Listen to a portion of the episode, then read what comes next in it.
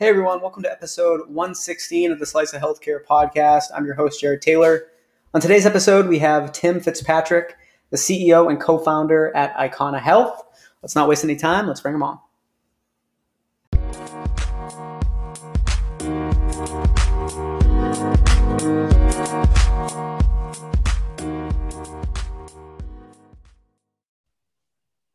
Thanks so much for joining me on the Slice of Healthcare podcast. How are you today?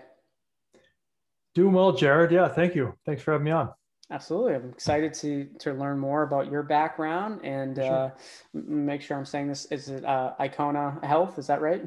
Icona Health. That's right. Okay. Got it. Perfect. Well, I, I, think we should dive right into things. I'd love if you could tell the audience a little bit about yourself cool. and your background, and we can go from there. Yeah, sounds great. Uh, Tim Fitzpatrick, co founder and CEO at Icona. We started uh, just over four years ago, four years and a couple of days. And the beginning of Icona started uh, in a couple different places. First, my, with myself, um, I'm a Navy veteran. I spent seven years in, including some time in ROTC. In my last two years in the Navy were actually spent in the hospital. So I um, ended up needing back surgeries, needed three surgeries ultimately. Each one had hundreds and hundreds of painful wound care visits between those surgeries. It was a uh, a very painful, arduous, um, isolated two years. And when I finally healed, I got out of the Navy and moved to New York and I started trading technology, equities trader. Um, and that's around the time I met my co founders. And so, my co founders, while I was going through my patient experience, they were in their neurosurgery residency and using VR, virtual reality, to understand uh, patient perioperative experience. So, how might seeing a day in the life of a, pa- a patient transform their ability to know what's next in, in healthcare, particularly around surgery? So, when I met them in 2015, 2016, saw their randomized controlled trial, put the headset on, I was blown away. This would have changed my Navy experience, would have helped me understand everything about, hey, this is what I'm up against. Here's what recovery is all about. Here's here's what not to be so worried about and uh, you know fear of that unknown. So we we put our heads together and by early 2017 we realized let's build a solutions of some kind that that can exist outside the walls of one institution. It was done at dartmouth the, the initial study.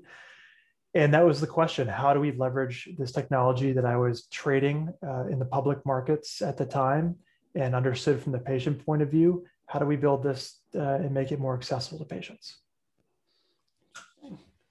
Uh, it seems like you've taken uh, a little bit of all the different parts of your background, leverage them to to really create a, a cool business.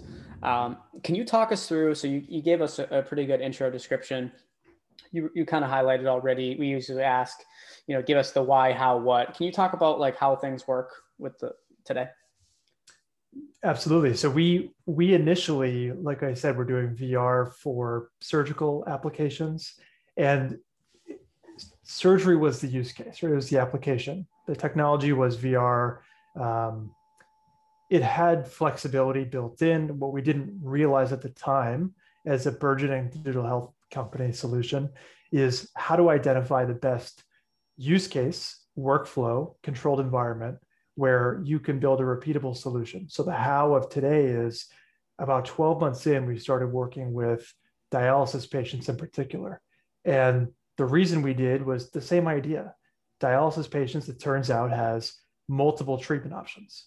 And if you show them through storytelling in three dimensions, using immersive storytelling, what it might be like to pursue a new treatment option, not too dissimilar from the surgery application, it turned out, and we studied this with a partner, it leads to great results in terms of decision making, patient preparedness, lower anxiety, all of these same factors we had seen in the in the acute setting. So the how today is beyond just VR. VR is a tool within our learning platform that is very good at showing someone what to expect, at getting them past that emotional barrier, that fear of the unknown when it comes to what's what's ahead for me in my treatment path. So the how of Icona four years in is within the realm of kidney disease. How do we help patients who have all kinds of options to understand what's ahead by leveraging different kinds of technology at the right time and in the right way. Yeah, I wish this was something my uh, so my grandfather was on dialysis for think 12 to 15 years, so quite wow. quite a long amount of time. Um, and you know, he didn't have something like this, right? He had to try to get self-educated, which there's can be some things that are lost in translation, right? And like, you know, right. my mother and her family had to look into it. So this is super, super helpful.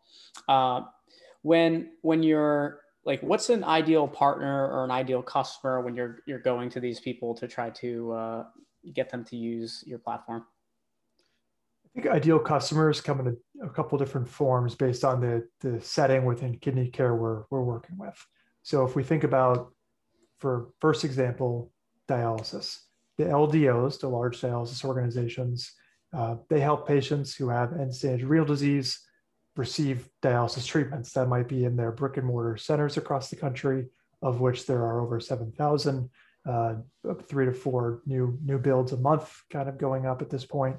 Or they might be helping patients who are at home uh, receiving dialysis at home. And that number is growing. There's a uh, regulatory framework at, at play here where there's a shift to more patients receiving dialysis at home. That's one example. Another might be for earlier stage upstream patients who are stage three, stage four, CKD, chronic kidney disease. Um, for those folks, they are private practices. So these are groups of nephrologists and providers who see these patients who perhaps have diabetes, have cardiovascular disease, hypertension, have been told you're at risk of kidney disease, or hey, we know based on your lab results, you have kidney disease. It's time for you to see a nephrologist those conversations earlier on where patients need to understand their treatment options. And right now they are seeing a nephrologist two, three, four times a year, having a 10 minute conversation, um, doing a lot of self research on Google for what's it going to be like if I do have to do go on dialysis someday? What is transplant all about? What is what, what are the donor options for that uh, living donor options versus deceased donor options? What's a preemptive transplant? What is this home dialysis thing? All these questions are, are complicated, uh, they're personal. And one of the challenges we have in identifying the right partner is that every patient, no matter who they're seeing, has their own journey, all their, their own uh, reasons that they're seeing the provider. So, our job at Icona is how do you really build a personalized education pathway based on psychosocial factors in addition to what's going on in the care plan. And we're, we're doing a much better job, not Icona, but other companies are detecting it earlier, half the battle. But once you know someone has kidney disease, now you have to provide education that actually works for them. Makes sense. What what are some of the things you're looking forward to this year in regard to the business? This year is our, like most folks, uh, post COVID, or at least in response to COVID. It's when all of our initiatives that were truly reactive to that that change a year ago, um, they're they're going to take hold. They're going to come to market. Our partners are finally going to have access to these changes, and the changes are, are significant. So for us, we we saw the writing on the wall in March that virtual reality in itself as a contained solution is is uh, inherently limited right we we can't reach as many patients with a vr controlled vr exclusive experience so our response was how do we take the mechanics of what we're doing in in in the headset and translate it to a more accessible mobile online solution in doing so we ended up getting uh, quite a few grants uh, research grants to, to build a platform that takes the approach, like I said, from the VR headset and translates it. Now in 2021, we are working with those solutions, those segments that I just mentioned, the clinics, the LDOs, to test this new deployment strategy. And that's really exciting because this is the first time we've really been able to open up what we offer um, by having something that's inherently more accessible.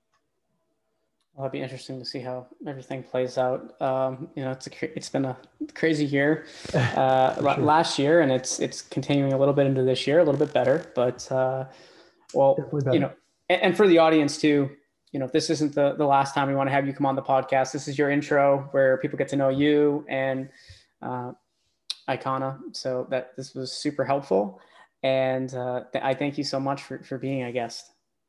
Jared, thanks for having me on. Looking forward to the next one. Thanks.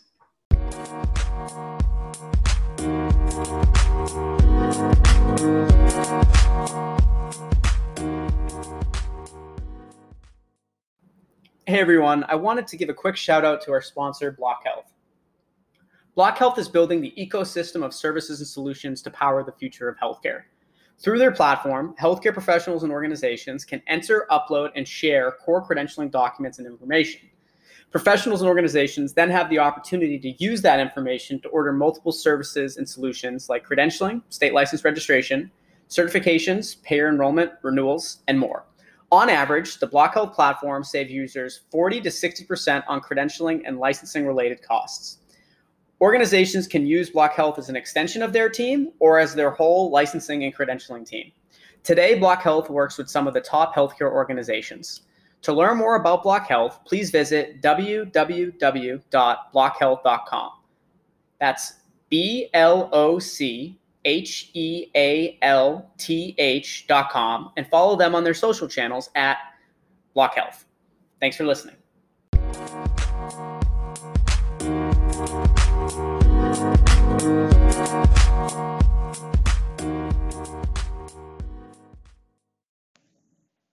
Thank you to everyone that listened to this week's episode of the Slice of Healthcare podcast.